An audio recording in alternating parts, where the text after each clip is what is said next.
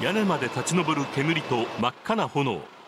昨日午後6時20分ごろ、石狩市新港西2丁目にある運送会社の2階建て倉庫で火災がありました。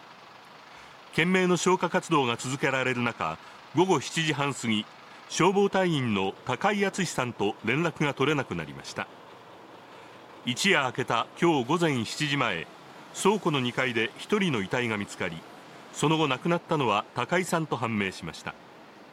火は17時間以上が経った午前11時20分ごろに消し止められました。